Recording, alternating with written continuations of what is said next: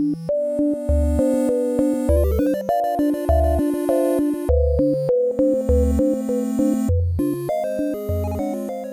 guys, welcome back to the next episode of the Untitled Gadget podcast. We're now on our sixth episode, and um, yeah, so it's kind of bleak out there, but we've got some exciting stuff to cover this week. Sony's announced some details about the PlayStation 5.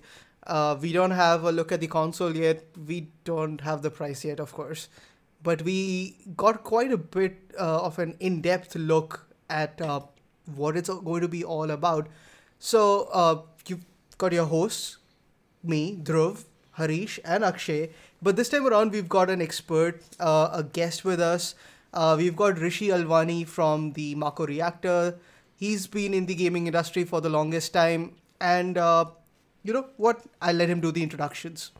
Yeah, well, the term expert is debatable, but okay, we can go with that. Uh, yeah, so uh, yeah, so basically, I run my I run a site called the Mako slash Mako Reactor. It's supposed to be Mako, but Square Enix, whatever, had their own uh, pronunciation of that term with the FF7 demo. So we'll go with what Dhruv said, the Mako Reactor.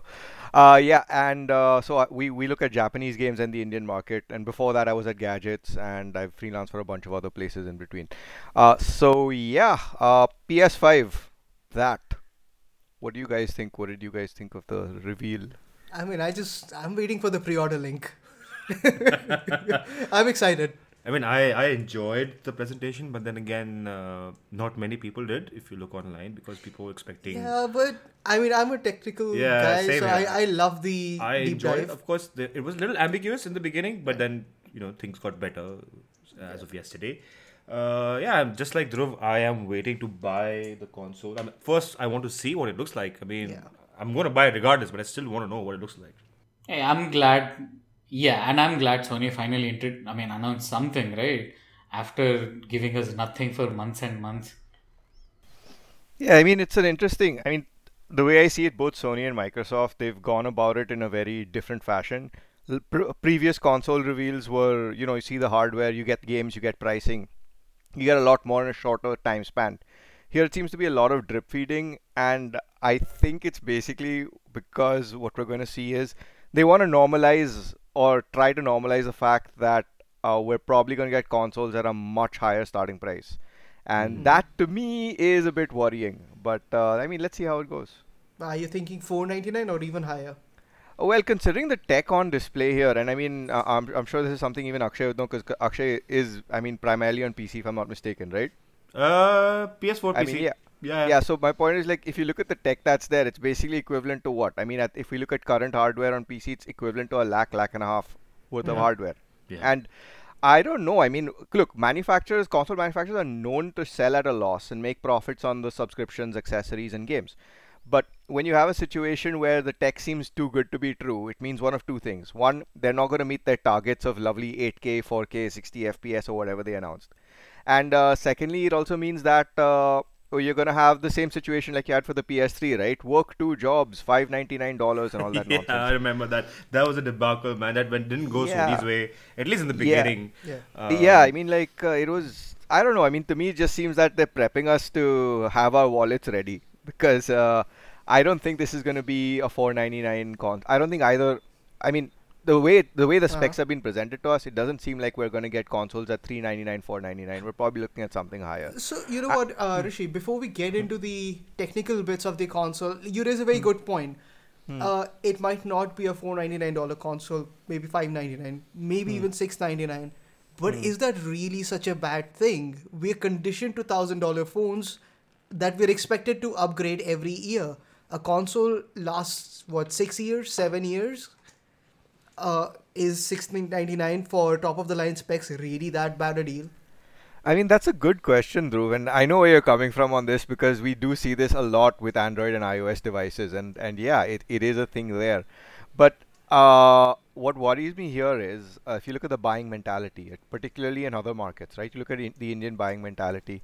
Um, we're not we're not the sort that likes spending on entertainment. I mean, we don't we don't believe in spending on entertainment and content, and there's a reason why. That's the reason why we're stuck with barely half a million PS4s after like uh, the launch in India was 2014 January, We're already in 2020. It's been like almost seven years at this stage, and uh, we only have co- uh, less than half a million consoles. So in India. I don't know if that behavior would translate when it comes to console buying uh, at all, and that's the thing where we're going to see some very interesting user behavior because, I mean, you're going to have the diehards like I think four of us on the podcast who are going to be interested to see what's there day one and probably get in day one. Uh, but uh, the large, but the masses, I don't know. And it doesn't help that Sony's pricing for India has been uh, disturbing to say the least. I mean, we've got, I mean, we've got increments of two grand, man. Increments of two grand discounts since since launch, literally. So you launch at 40k, and now your base console, the regular PS4 Slim, is at 26. I mean, that's that's not steep enough. And if you compare it to the PS3 in the same time frame, PS3 launched at 40. By this time, it was already at 15, 16. So to me, that's the disappointing thing. That uh, I, I I do agree that, that yes, a bunch of us will be conditioned, and I mean we'll pick it up regardless. But uh, for the large number of people, they're going to wait for the games, right?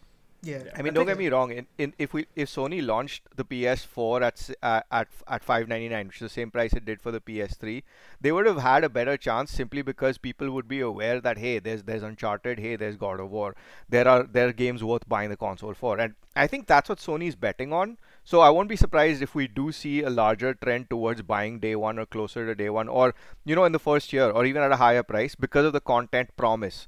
I mean, you know, you're going to get Spider Man, you know, you're going to get God of War, you know, you're going to get a new Horizon. So there's a reason to give a shit. So yeah, those are system sellers on their own. I think uh, I think I agree with Rishi here because you know like uh, yes we are conditioned to pay higher for phones and you know other sorts of gadgets that we may have around our uh, rooms, but uh, people who buy expensive phones or even mid-range of phones, uh, phones are more of a necessity. You know something that your entire life depends on.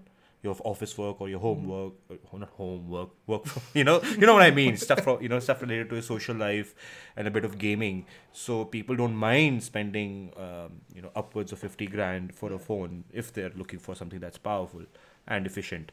But when it comes to consoles, uh, especially in India's context, uh, people don't necessarily like to invest in something that's expensive. Either they'll wait for sales or they'll buy it off the grey market. And Rishi knows very well about the grey market, how it works.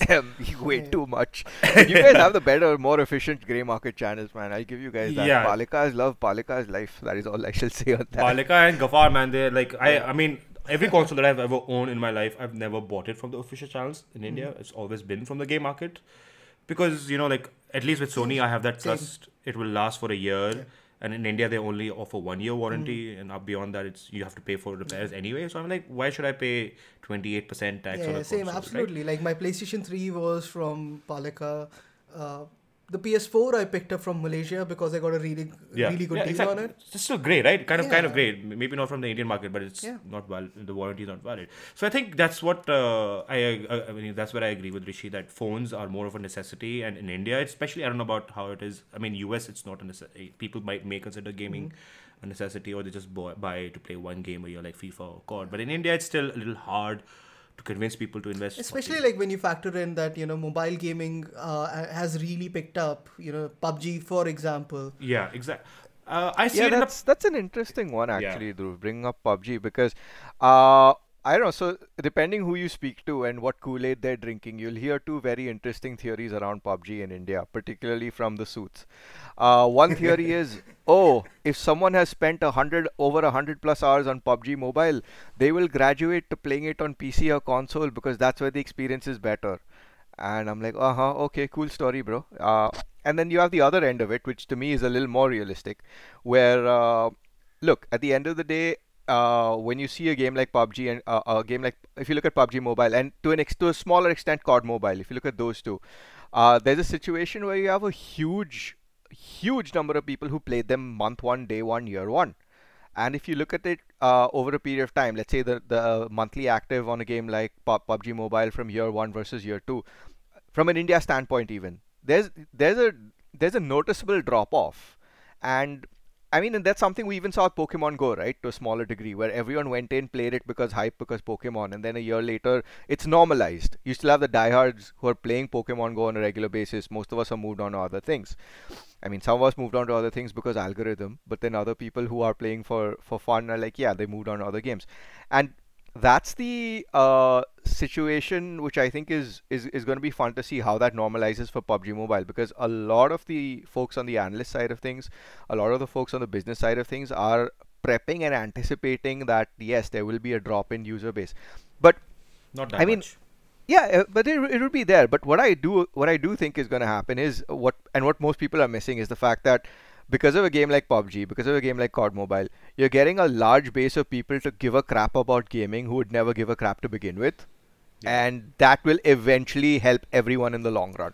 But I mean, it's like a, it's like a gateway that's to gaming. point, That's what I Harish. see it as. So, uh, what I'd like to you know get your thoughts on is that you know, uh, for a large portion of the audience, uh, you know, say the twenty to twenty-five age group, uh, which th- that audience doesn't necessarily have a lot of spending power, uh, f- and you know, in case they're getting their gaming fix uh, on PUBG or Call of Duty Mobile or whatever, is I mean, is there any trend to suggest that they will necessarily upgrade uh, to a console or a PC gaming experience, or they'll just be satisfied with their mobile gaming experience? Man, that's a that's a that's a can of worms right there, man. Uh, and I'll tell you why. Um, a couple of years back, I actually in, I actually uh, had a very long conversation with at that time one of India's better PUBG mobile players, and I told him, "Okay, bro, you won the inaugural tournament here. What next? What's your game plan? What do you want to do in life?"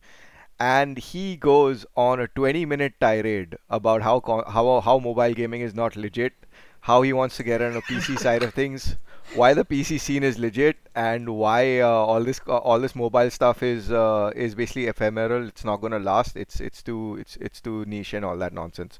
And I was laughing while while while he told me that because I mean uh, in another life I used to be in game dev and game dev for mobile and you know the scale people work at you know the you, you get an idea of what the user behavior is like and, and you're laughing to yourself while you're hearing this kid but then you realize you know you were in the same vein you used to think the same uh, and I think that's one part of it, right? That there is that aspirational value, there is that street cred that's somehow managed to attach itself to playing on a specific format. But I don't think that that matters too much from an India context because if because uh, if you look at the subculture that's uh, that's that's come up around uh, around PUBG. Uh, you look at you look at the subculture that's come up around the teams, the players, the streamers. It's it's a it's a fascinating situation where there is some level of hero worship that's set in and it's hero worship set in to the point where yes there's a, there, there are good teams playing. There, there is soul there is tsm entity. There are guys who are actually doing pretty well on a global level. I want to be more like them. So it's to me it seems like a situation where yes the aspirational value exists for some but for the majority it's more more towards it seems to be going more towards the uh, you know competitive esports. You know uh, mobile gaming is here to stay route but that being said, I think there's enough room for all types of gaming, competitive or otherwise, to exist at a specific scale. Because if you still think about it, at the end of the day, while while Tencent's done a lot to make gaming a thing here, they are nowhere close to making a profit. While the likes of Sony and uh, to a smaller extent all the other uh, AAA publishers here, they they are they're able to make a profit on India. So it's a question of scale. Fair enough. Harish, you've been awfully quiet. Uh, now that we've spoken about India and the context of gaming in India, you want to introduce what Sony has spoken about PS5 uh, this past week. Yeah, I'll get to that in a minute. But about the whole thousand dollar phones and all, the folks that actually end up buying consoles on day on day one, most of them are in the US, right? And they're not conditioned to paying thousand dollars for phones. They buy them from the carrier, so they pay like 40 50 dollars. So and that's just not possible with a console. So I still think that a seven hundred dollar price point will be unreasonable. But then again, when you look at the hardware that they're offering, it's I mean the whole console is better than what you get with just one video card, right? I mean, an, an RTX 2080 is what more than seven hundred dollars, and for that price, you're getting a whole console here. So there is that dichotomy. But Would you be comfortable paying seven hundred dollars for uh, for for the PlayStation Five or Xbox Series X? Yeah, absolutely. I mean, just look at the kind of hardware you're getting. That's just not possible on the PC side, right? And uh, Rishi, I mean, honestly, I mean, let's put it this way: if I if I didn't have to pick one up anyway for work purposes, I'd wait.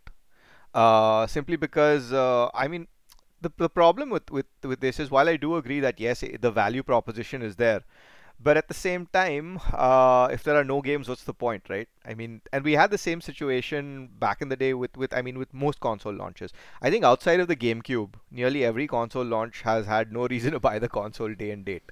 Yeah, there's So- always been a transitionary period. Actually, GameCube well, and the and to and an the extent the OG Xbox for Halo. Oh yeah, Switch. I, I don't know. Breath of the Wild, nah, not not a fan, man. But Well, that, that's just me. I mean, it mixed needs a blacksmith. That we- the, wep- the the weapon durability needs to go away. I that's a hill I'm willing to die on. No, but uh, yeah, I mean that's the thing. I mean, seven hundred dollars day one. If I wasn't, if I didn't have to pick one up for work purposes, I wouldn't. I, I wouldn't bother. I'd wait. you make I'd a good bit. point there. So Do you think? Uh, uh, so Sony clarified yesterday that it's going to support up to f- almost four thousand. yeah, so that's exactly what I was about to come to. Do you think that would help, Rishi? Not I just don't that. know. You know, uh, Rishi, before you get into this, uh, I think it's it's vital to discuss this from a broader perspective. Hmm. That Sony's kind of dropped the ball on getting the messaging right. You know, they hold an entire discussion on the technical specs and give mixed messaging about backwards compatibility. People have no clarity on you know what's coming, what's not coming, and for what it's worth, Microsoft did not do such an extensive deep down, but they told us more about the capabilities of the console that Sony did in one hour. I think Sony was just being a little bit protective about what they want to talk about, but, uh, But this is a console that's 10 months out. yeah, and Less they- than 10 months out. So, I mean, we don't know what it looks 10, like. 10 million people saw that confer- that video, Exactly. right? So that means a lot of people are hungry for PS5 Yeah. information. They did not probably expect that uh, when they when they were hosting that video, and probably when uh, Mark Cerny said that top hundred games, people uh, it's ambiguous, yes. People assume that only the top 100 games will be supported at launch and maybe later on they'll add it. But of course, yesterday they came out with a blog post saying that no, 4,000 games uh, almost 4000 games ps4 games will be supported on ps5 although each one of them have to be individually tested but it's still a reassuring um, factor to the fact that if you want to transition to the ps5 at least from my It's- perspective like okay i can bring my games with what me I'm trying to get at is that, you know, Sony's taking a very. Uh, I mean, unless you're an enthusiast, Mhm. for the average consumer, they haven't actually given out any information at all. nothing I mean, Uh, let's just- be honest. That was basically a tech demo. That was not meant for the average consumer, right? Whatever they announced, that was basically an hour-long deep dive into the hardware side of things. Nothing to do with the console. it was it was originally scheduled Overall. for game developers conference and i think this was for game developers which again brings up the question and rishi maybe you can shed Yeah. some light on this that you know uh, if their only conversation piece so far has been a logo and a gdc conversation what the fuck is going on at sony Oh man, where do I begin? That's that's like the Begin. most pointed question I've got all year long. And reason why, uh, Dhruv, you're not the first person to ask me that. I've had retailers, wholesalers, sub distributors. I've even had other publishers ask me the same thing. And I mean, I do agree with you. The the silence is deafening. And um, I also do, and I do agree that Microsoft uh, has done a better job of showcasing feature set. Um, that being said, if you look at it from an India context, if you look at it from the mass context, Sony's dropped the ball. Yeah, they dropped the ball completely on messaging. Uh, most people would have wanted to have greater clarity on something like backwards compatibility. Most people would want to see games. But then at the end of it, as Harish rightly pointed out, right, this is a situation where it was a technical showcase. And yeah, it was a GDC thing at the end of the day. The problem is, someone at Sony is marketing or social media got got a little too ambitious for their own good and thought, Let's oh, let's share it with everyone Yeah. Let's share it with everyone. I mean, fine, I get it. You need to talk about something, and it because Mike. Because see, here's the thing. Here's also the big difference, right? Microsoft actually flew down uh, a bunch of influencers and YouTubers and uh, and and websites, uh, Euro Eu- Eurogamer, Digital Foundry, and the likes. They flew them down to their headquarters to have hands-on with the hardware. So when when you're when when Microsoft does this, all right, and you have nothing to show for it, obviously it makes you look bad, and you have to do something. So I think it was more of a yeah. it was more of a panic uh, it was more of a, a, a panic announcement at the end of the day right to me it doesn't seem like uh, something sony would be doing or want to do unless microsoft didn't already you know do something to begin with so Do- it, but that was just really brings up the the the topic that you know like if you discount the the gdc recorded conference yeah we got and- nothing we've got We got nothing nothing. other than a a feeling. logo I have a feeling the console is not ready. I don't know why I'm getting that feeling. I mean, Uh, I don't. I don't know. I- I, I could be wrong, but uh, it's been four months since we know about the Series X, uh, and Sony had four months to sh- show off their console, even just a glimpse. I mean, they've done I- this in I the agree. past, but I don't know. I don't know. have. I don't know. I don't know. Maybe it's maybe it's ready, and they're just holding their cards so that they want to get done with the launch of Ghost of Tsushima. That's probably the last major exclusive launch on the PS4, and then talk about the PS5. I kind it- of agree with uh, Akshay there. That, that that makes a lot of sense, and that And does actually fall in with. Laser focus on PS5 after that Yeah. launch. I mean, that does make sense to me, and that makes sense to me because we're also looking at a situation where Sony, as a company, has done a huge reorganization of late. Right? There's been situations where, um, so usually what used to happen, Sony used to let each country operate like its own fiefdom. Uh, there used to be a point in time where uh, India would have its own games developed for India. We had Street Cricket, we had Ravan, we had Kart Kings, uh, and we had other markets do their own things. So like Australia would have their rugby stuff and do do whatever else was needed, and that was the thing that used to happen, and that was the thing that happened all the way up to the PS4.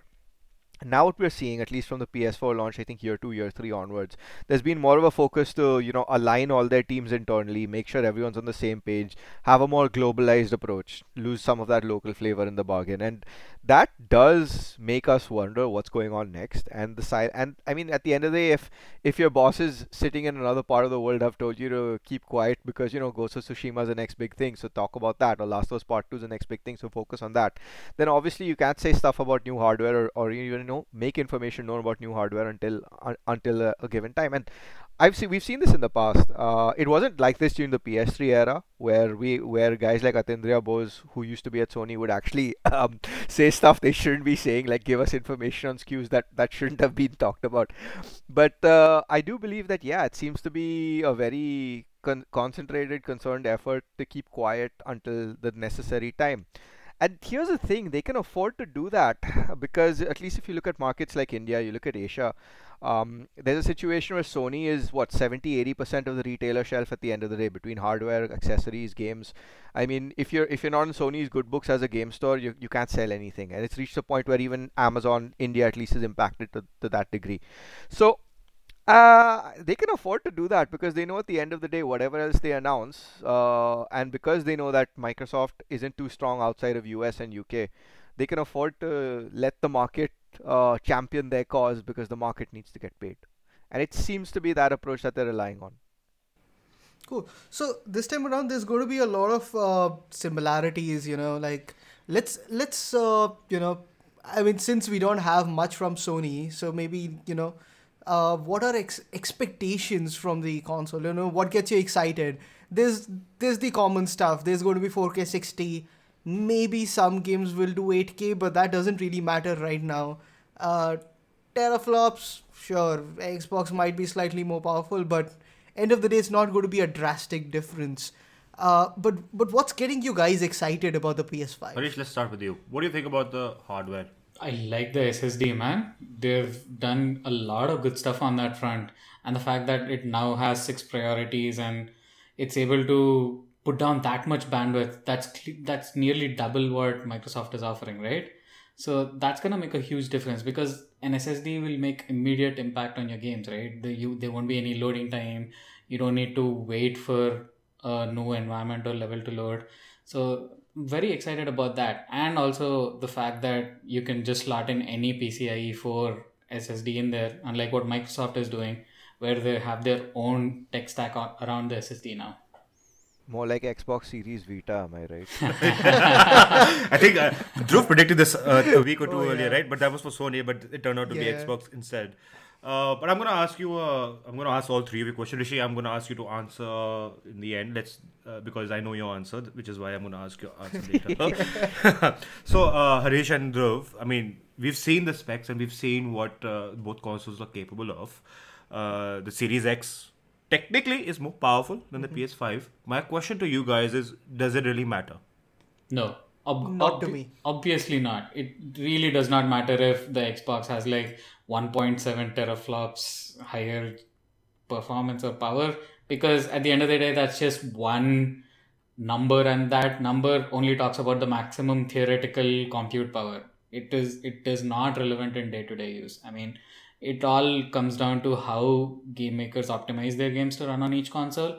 And at the end of the day, I think Sony at least will have the edge in terms of the kind of games that they offer, right? Mm-hmm.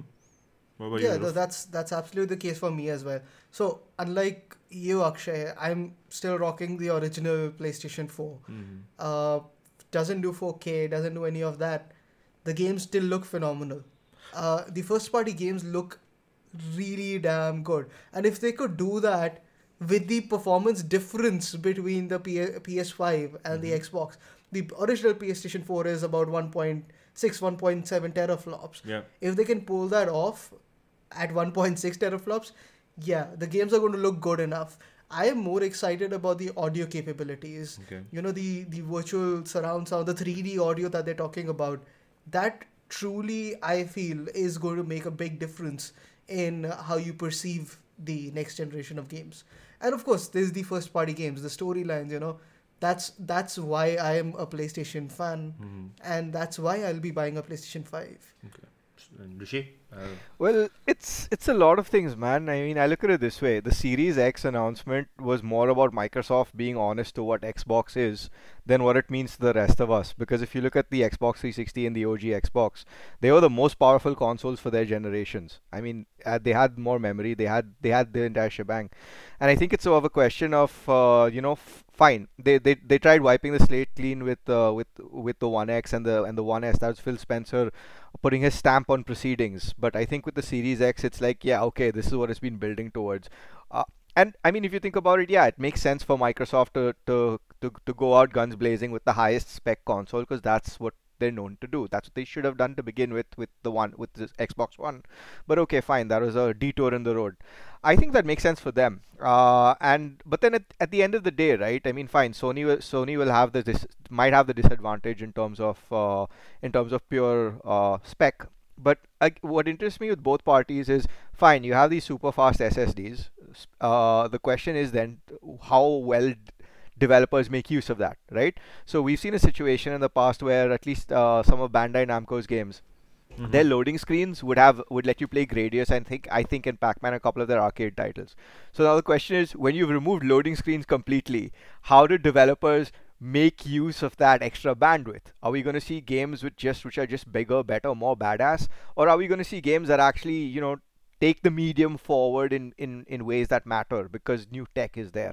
So to me, that's going to be the most interesting thing to see how they make use of that plus the audio capabilities.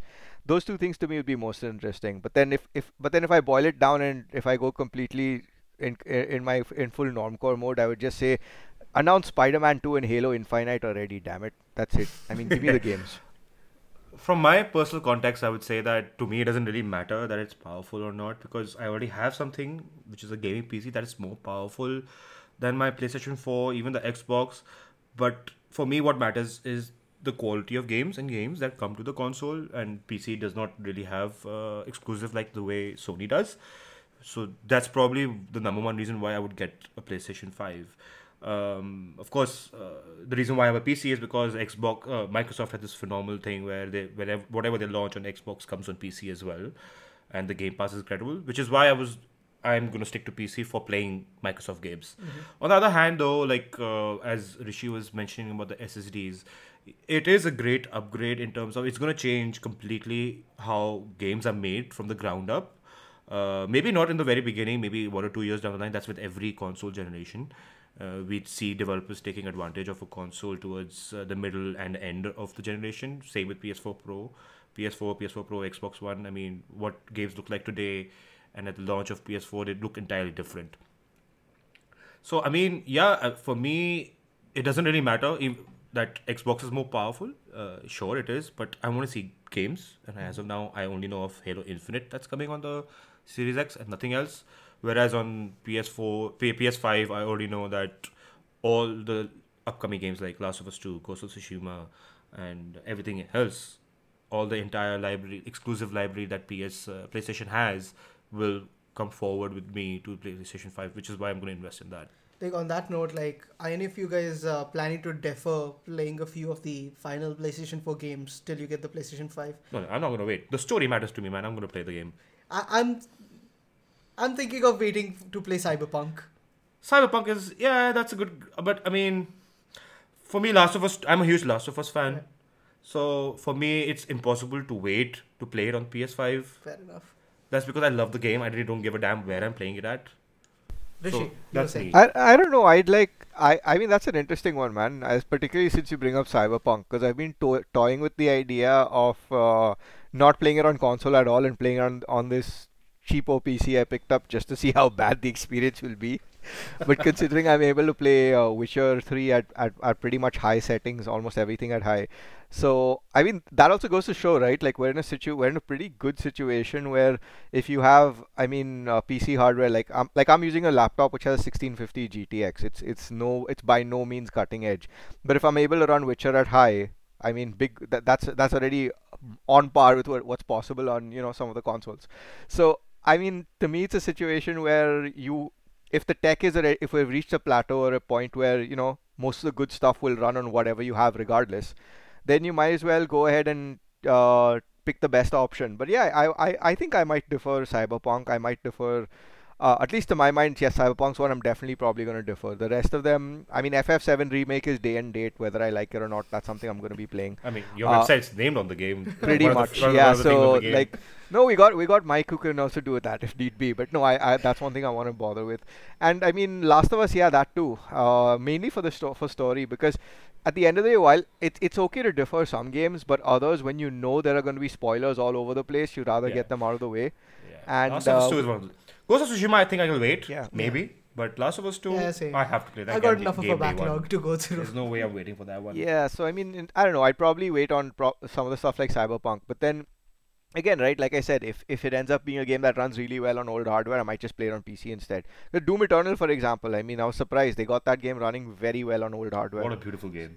So yeah, I mean, I'm playing that on PC of all things. So yeah, Sweet. So before we end our section on uh, the PlayStation 5 and the upcoming consoles, wildest proje- uh, predictions, like you know, the most out there thing that you think might actually end up in the console. Harish, It will have lasers. You can point and it will have a laser in the Blu-ray drive. well, apart from.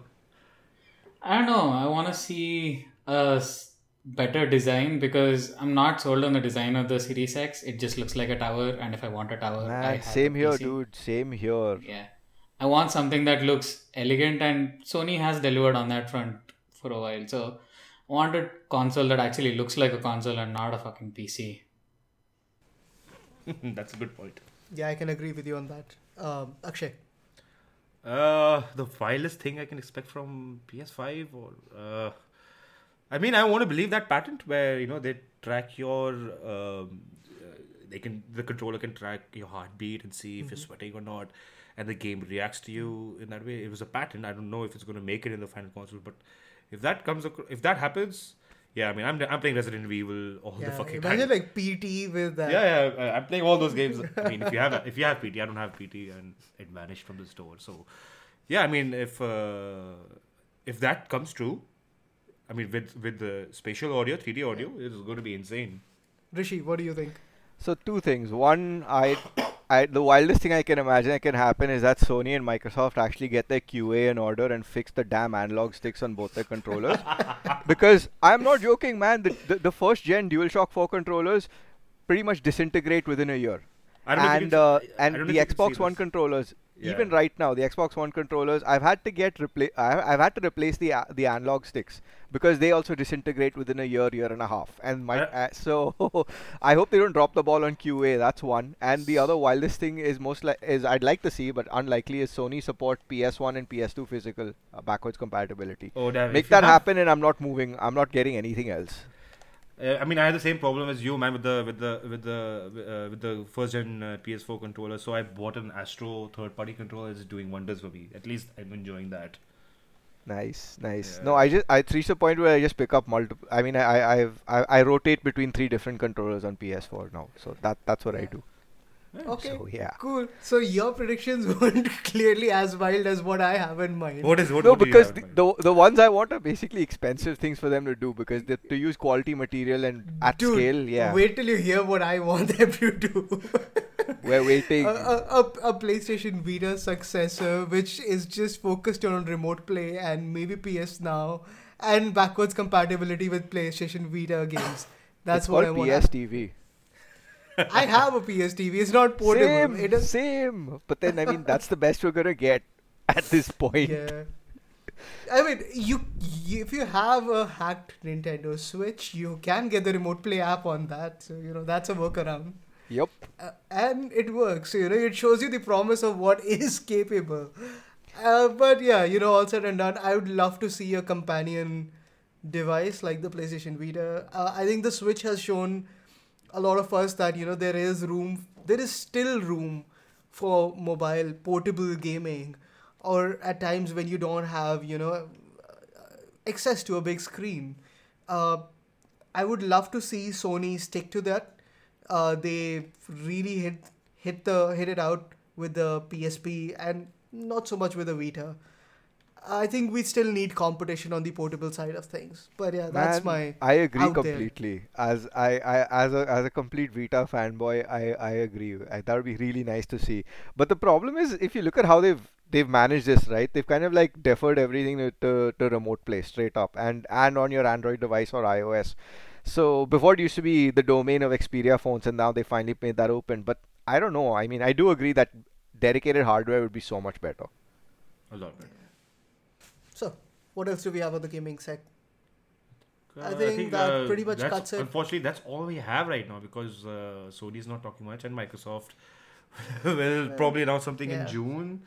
But, uh, Rishi and Akshay, do you want to give maybe some quick insights into Doom Eternal? Uh, you guys have been Yeah. playing that. Rishi, start off.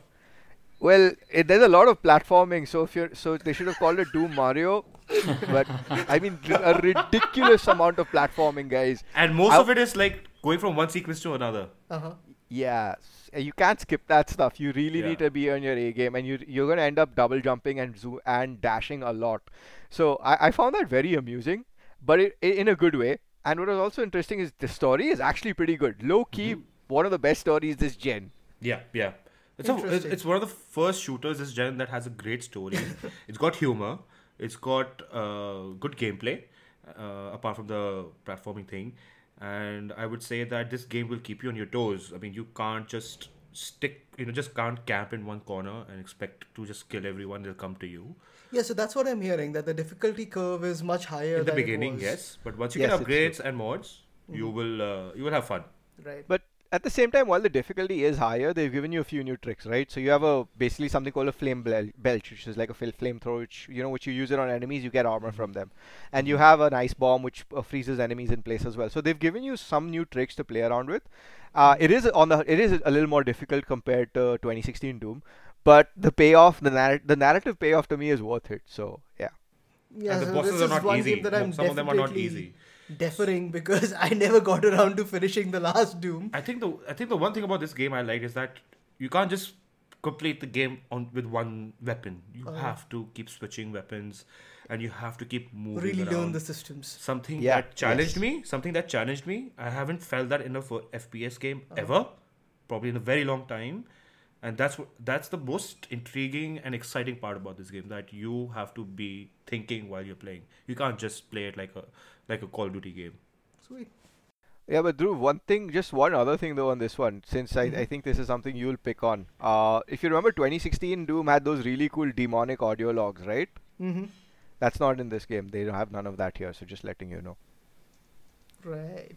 Yeah, Yeah. Okay. That game freaked me out, man. Like I, I resorted to playing the game with some, you know, classical piano music playing in the background because it really triggered my anxiety levels. I was freaking out at se- at sections. I'm not a horror game uh, Ah. fan. But yeah.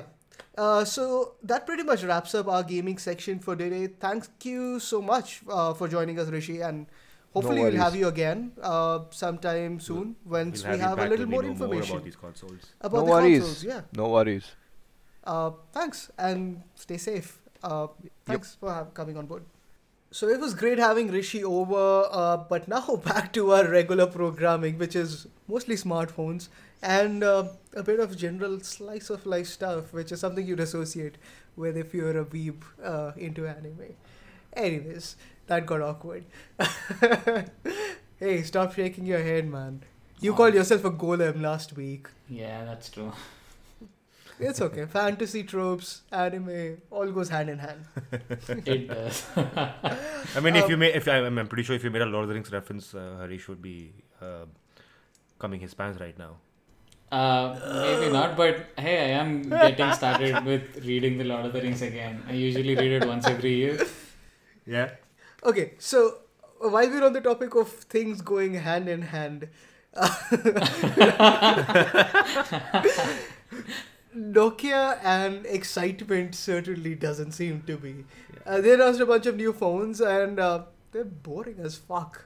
Like, I don't know, man. Yeah, I wrote something, I don't know, six months ago about how Nokia's 2019 strategy was nowhere because they were just iterating on models that were already there and there wasn't anything new or exciting. And I said that it needs to change in 2020 because we've seen so much in this uh, segment in the last, what, 12, 18 months, right? But Nokia is at a stand- standstill. There hasn't been anything exciting after the Nokia 7 Plus.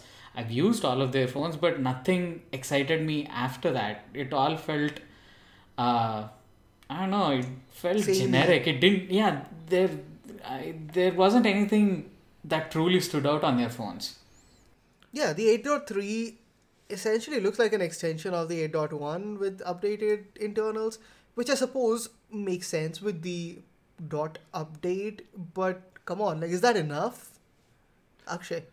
Uh, I mean, uh, I got bored of their phones uh, way before. Uh, I mean, 2019. I would say beginning. I was like, okay, they are not doing anything extraordinary. They're not doing anything innovative. They're not doing anything with their design. Most of the phones end up looking the same with different materials.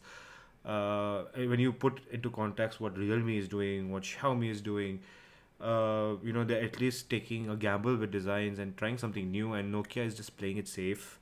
Uh, it feels like a phone. It feels like Nokia all over again before it went down the hill. Uh, they just, I think, are not paying attention to what's happening in the market, and uh, they're just. I don't think they have the resources, or I don't think they have uh, the right uh, people who can who have the vision to, you know, deliver great phones uh, with great features, with with new designs. no, Um, actually, I think I'll differ from you over there. Like, they do look good. The phones look good. It's just that it's been done by Dated. Nokia yeah, that's what I'm for saying. years on Yeah. hand. Uh, the phones aren't bad, but there's nothing unique about them. Yeah, uh, it's just that like you know with with at least uh, a Xiaomi phone, you know that uh, it's going to be budget friendly yet have a great uh, feel of the phone, and it's not going to look really like a budget phone. With Realme, you know they're doing some of stuff with cameras, and then now they're getting flagship level hardware in their phones. Nokia, on the other hand, is not even they're neither going with hard, flagship level uh, hardware nor are they making their phones affordable. So I don't know what to be excited about. But that's the thing, right? Nokia now feels very derivative, and the one phone they actually did something interesting with, the Nokia 9 PureView, just did not pan out for them. That that was sad to see because there was a lot of promise with that phone, right? It was back to that Lumia 120, uh, 1020, and they're like, oh, look at this, this is something that will give that kind of a camera.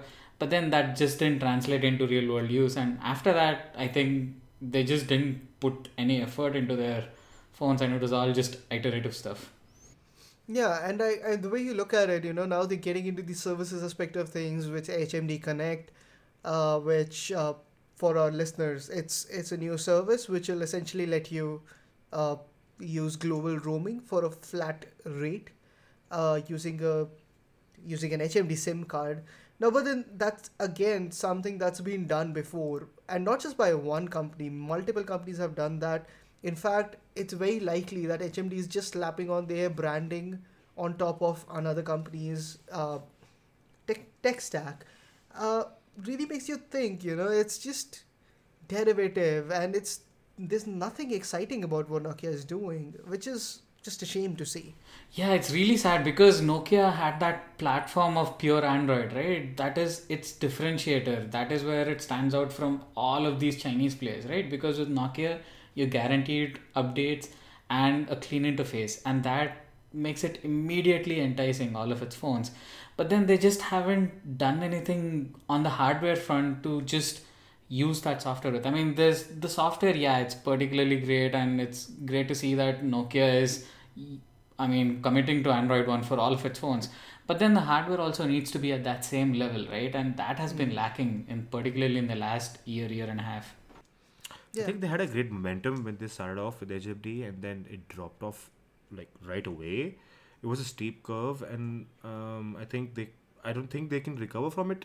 They can recover from it if they do something different with their phones. But if they're going on the current path, I don't think they will. Uh, they, you will. We will see any int- any interest from my side for Nokia phones at least. Uh, what about you, Dhruv? What do you want to see from Nokia that'll make you want to buy one of their or one of their phones or recommend it? you know, on one hand, I mean, I can see their entire nostalgia play, but nostalgia gets you only that far. Uh, at this point, I mean, they're not really pushing imaging. The design is similar to what they've done before. So, you know, I get Nordic design, I get clean lines. That is my thing. But there is room to make something fresh uh, with, within the constraints of that design language as well. I know they tried with the POV, uh, but the implementation was far from perfect. You know, at this point, if they were to focus on imaging, which used to be the Nokia thing, instead of going completely outlandish, which they did uh, with the with the latest phone, uh, I just want them to focus on the essentials. Give us a big sensor, which they did with the 1020, which they did with the 808. They gave us clean, pure, fantastic imaging without relying on gimmicks. Get the essentials sorted, get your hardware and pricing in line with what the competition is doing. You know, you're not uh, operating in a silo. And the Nos- Nokia brand, the nostalgia for that is not really not as strong as it used to be. Kids who are buying the maximum number of phones don't even associate with Nokia. Yeah. They've never bought a Nokia phone. Yeah, that's there. So unless you're cre- you're just catering to 30 plus uh, year old smartphone buyers, and I mean in that case you don't have something compelling enough in the upper end segment. That is the audience which has the spending power, but the product portfolio doesn't have anything to match up with that. Yeah, it's a shame. I was going through my gadget drawer and I still have the Nokia 8 Sirocco, and that is Oh, such man. a beautiful I, phone. I, I, love it. I had Sirocco and the one after that as well. Oh my god, what phones! Uh, in fact, when I was in uh, London, and uh, the beauty of uh, London was that I could get phones on contract, and the Sirocco was the one that I got on contract because the way I, I didn't give a damn about keyboards. You know, I just needed a keypad and a phone that looked sexy, and Sirocco was that. Even the one after that, with the one where you just press on the on the body and it would pop out.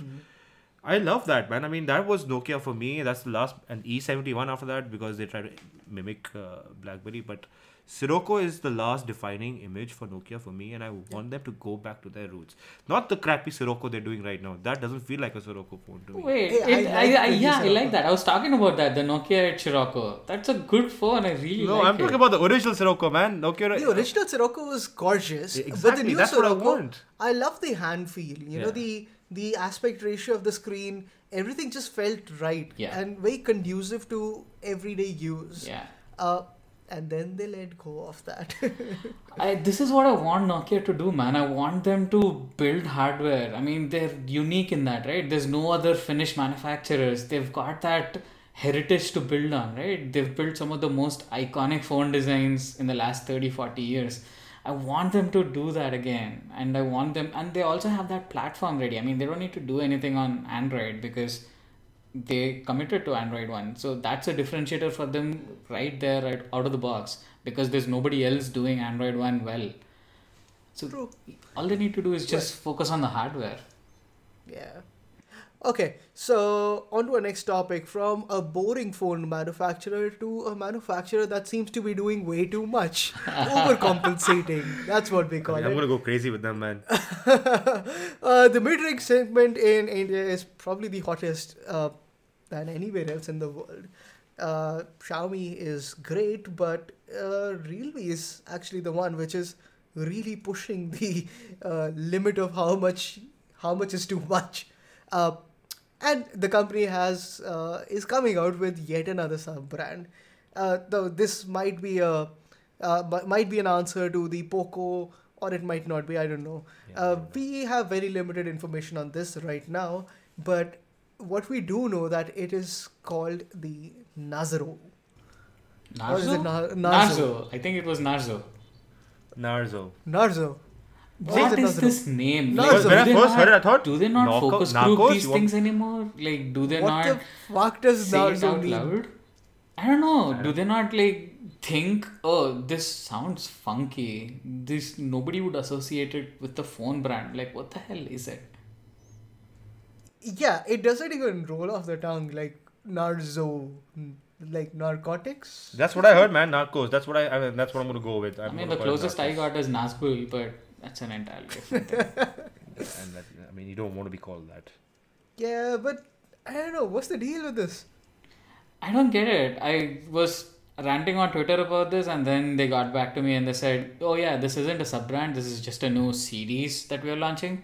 But still, I mean, why do they need one more phone? It's not like they're not there in literally every fucking segment. Yeah, And they've it's got not the like- six, the six Pro, the X2. Just and two then- weeks ago, they launched these two phones. I mean, Yeah, see, what- this I year mean, we've got the C3, we've got the X50, we've got the 6 and 6 Pro, and now they're coming out with one more phone. It's like as two, two phones. Two phones. Two phones. oh right, yeah, there are two phones in the series, is it? Not one. For fuck's sake, it's like as if if they don't launch a phone once every 14 days or something, I, their factory is gonna shut down or something. I, I don't know what their reasoning is behind this because it is totally moronic. There's no reason to flood the market with these many phones, and it's not like none any of these phones are gonna see updates, right? The more number of devices you have, The less- harder it is So to that's support that's them. interesting. So I've been tracking a lot of these updates, and Realme's been doing a surprisingly good job at keeping the phones relatively updated. You know, maybe not the absolute latest, but say like the February security patches and some feature drop-ins from time to time. They're not doing a bad job at that. No, they still roll out updates once every three months, I think, because they were on a quarterly security patch cycle. But I'm talking about platform stuff because none of these phones will get platform updates. Yeah, that's true. That's I know, another whole like- thing. It's like they're trying to justify hiring a big marketing team. I guess. But Uh, I guess if you ever want to know how a market gets saturated, it's happening right before our eyes. This I mean, it's not even that. It's like the worst part of Samsung is what all these other brands are emulating, and that is just infuriating because Samsung launched like what 18 devices this year. Yeah, We don't Yeah, need like- more phones. We need better phones. I agree. Yeah, we. I think we can all agree on that. Yeah, I we think I'm gonna really quote you on that, need man. More phones. Next time. Yeah. Oh well. From more phones, uh, But what do we know about these phones? Do we know anything? Fuck all. well, Narzo 10 and the Narzo 10A? 20. Oh, 20. Okay, something like that. I I don't know think, what it's those, called. I think those are the two names. even the naming is moronic. Like what? I mean, do they not think what will it be like? Say three years down the line, because they'll roll out twenty of these every year. So what? Next year will be Narzo hundred, Narzo one twenty. What the hell? My bigger concern with this is like there is no brand correlation, you know. Realme Narzo 10. It's like, what is that supposed to mean? it's And IQ thought- and all over again. Xbox Series X was a mouthful. I mean, it's just okay. At least with Redmi, they have distinct product lines. There's the Note and there's the regular model. Yeah. Note is the slightly bigger model, the slightly more powerful model, and then you've got the regular one. What the fuck is an Narzo? Yeah, you have to give it to Realme that they're making Xiaomi seem reasonable with phone launches. So And, and I thought like we'd had it with the outlandish names this year with the with the iQOO. yeah, no, that's just the start. Tip of the damn fucking useless iceberg that we really do not need at this point in time. Uh, actually, like, so did anybody act- actively track what happened with the iQOO? Like, the hype is dead. There's no information from I them. am tracking coronavirus right now. yeah, I don't know about yeah, I don't know about YouTube. too, about but the phone right now. I could give less shits about phones right now. I honestly do not care. I'm finishing off, I think, the last uh, phone review that I will be doing for a month or two because after this, I honestly do not care who will be interested in looking at phones with all that's been going on. I'm just gonna focus on things that actually matter. Yeah, and that's a good segue into our next uh, segment. And um, I don't know, like in case you've uh, noticed a slightly somber mood this uh, episode, it's because all of us are concerned about what's going on in the real world, and so should you. It's important to quarantine, it's important to social distance. Well, less about social distance. The World Health Organization clarified, and this is true. Be connected, but maintain physical distance. Don't spread the virus, but that doesn't mean that you don't have to be connected to the real world. Uh, wash your hands. Make sure that everything is sanitized.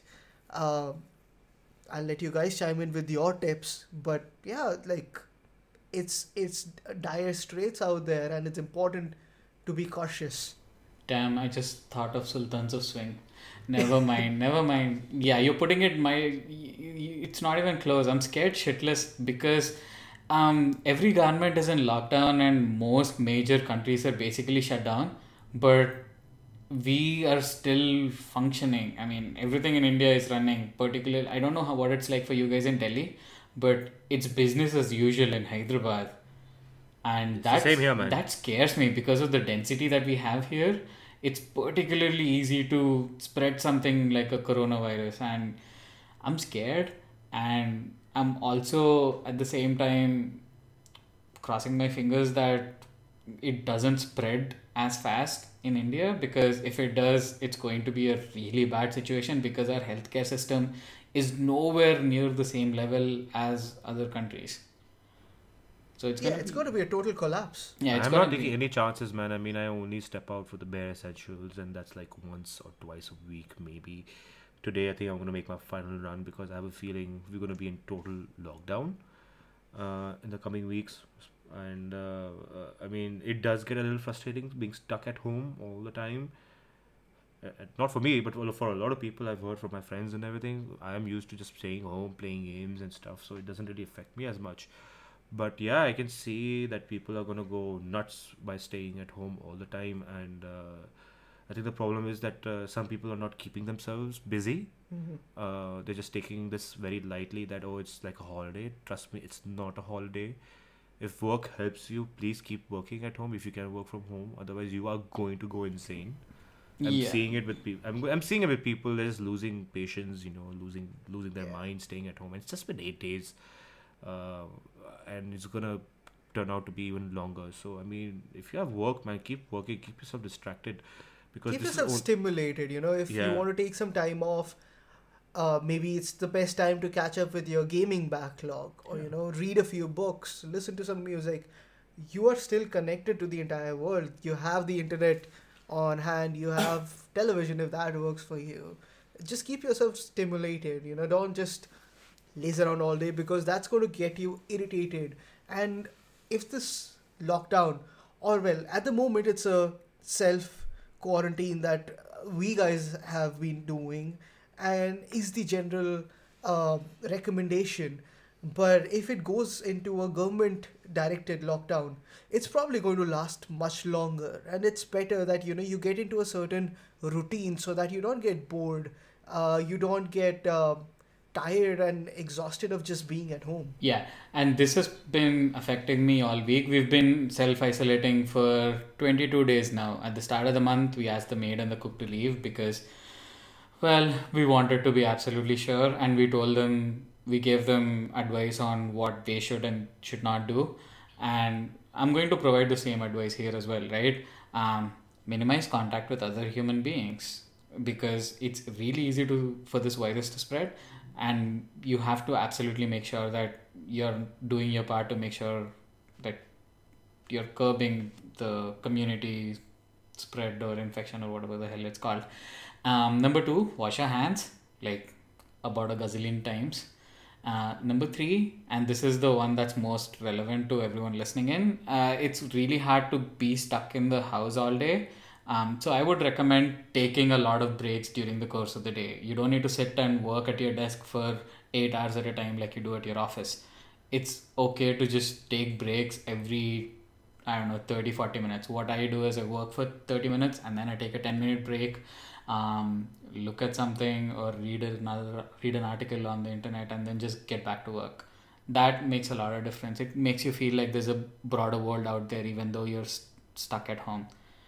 So that works and also get into what interests you. If it's reading books, there are so many recommendations. I'll put some on Twitter of what I'm I've been reading in the last two three weeks.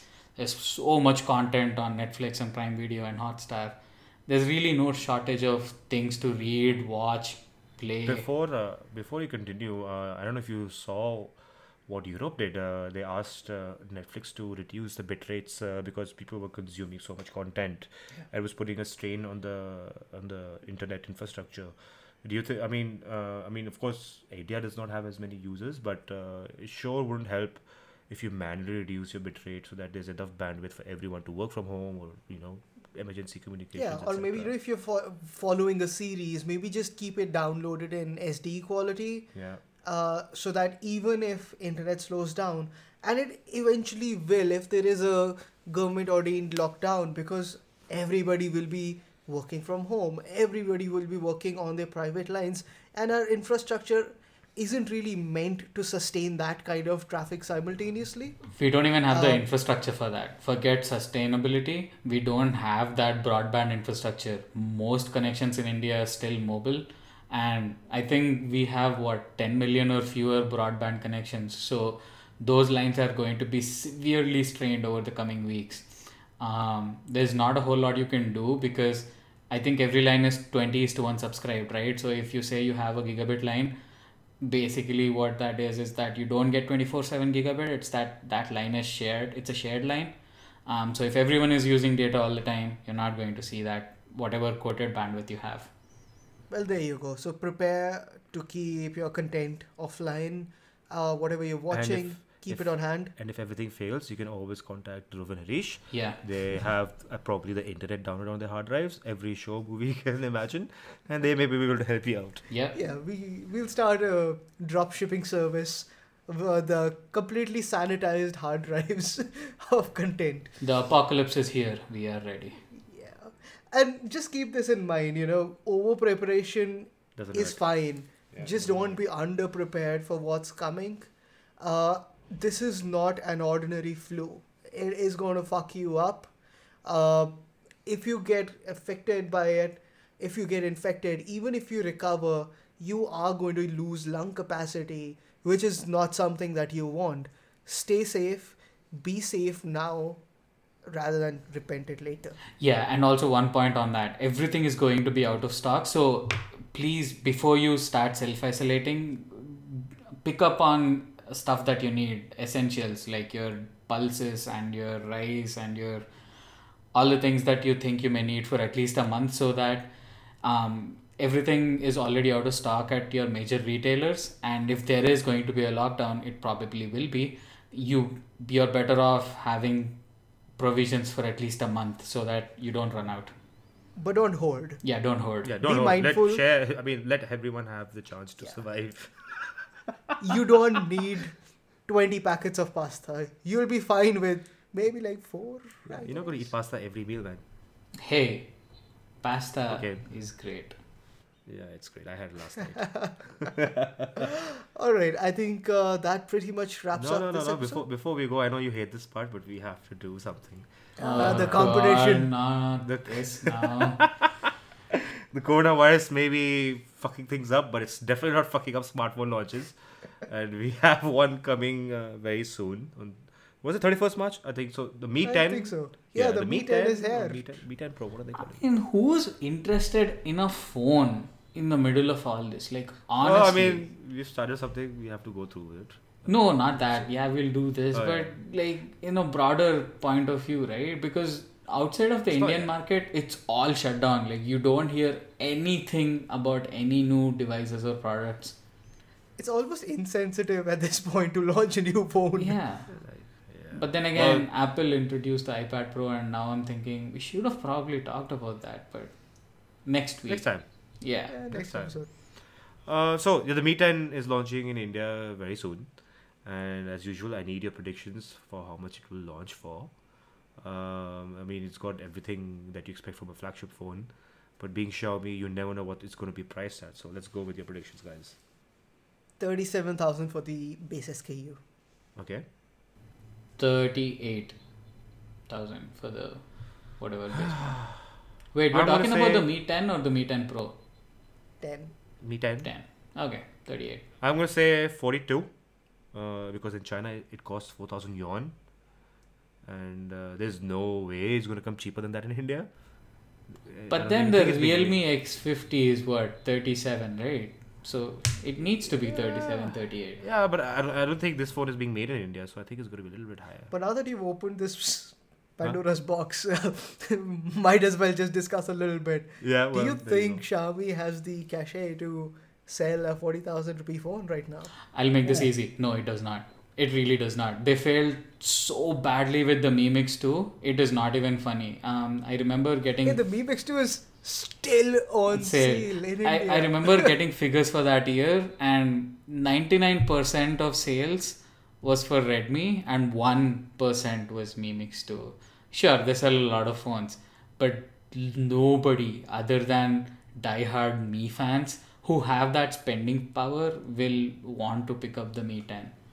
I think we were discussing before we uh, were recording this, uh, and Harish was like, uh, you know, you never know what's going to happen to the economy, and I hope you guys have some money saved.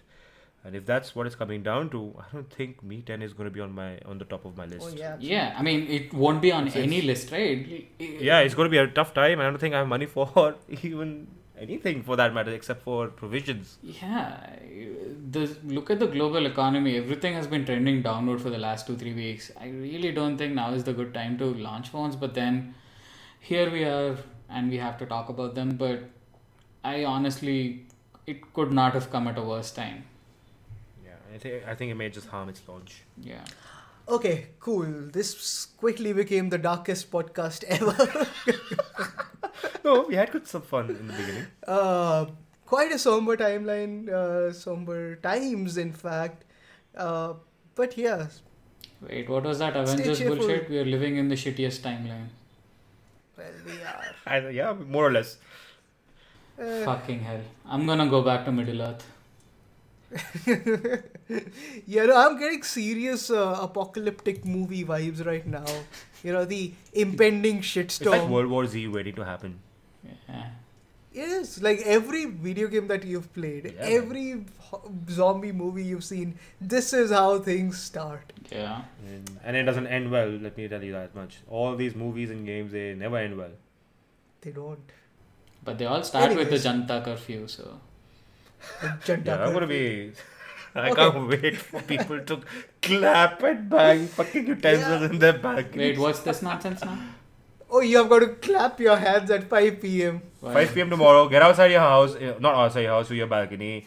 Either clap your hands or use a utensil and bang it against each other to make noise for all the people who've been working through, especially the medical personnel who've been working through this virus. I mean, I, it has a good motive. Not but the right they won't be able to hear. They are sitting and working, man. Yeah, yeah, it's for social media, man. People gonna take videos, put it up on TikTok and Facebook, and eventually they'll see it, I guess. For fuck's sake, what is this country coming to? Hey, we've got a we've got an influencer for a prime minister. Ay, Yeah. ay, oh my god. Let's let's not get into that conversation, but yeah, that's All right. Uh, cool. So that was our episode. Uh, bit of darkness, a bit of happiness. There's a console coming up later this year that we're all excited about. There are phones coming up that we are not excited about. And there's the virus that we are shared, scared shitless about. uh, wash your hands. Stay away from people. Stay away from everyone. Stay away from me, please. stay away from Harish, become an introvert.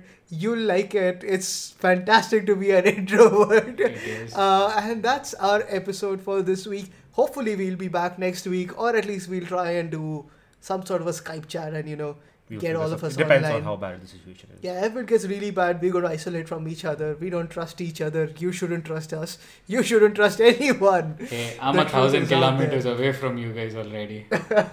Yeah, well. yeah no okay all right. Uh, enough of the joking around. Yeah. uh, that was our episode. Thanks for watching. Stay safe you guys. Ciao.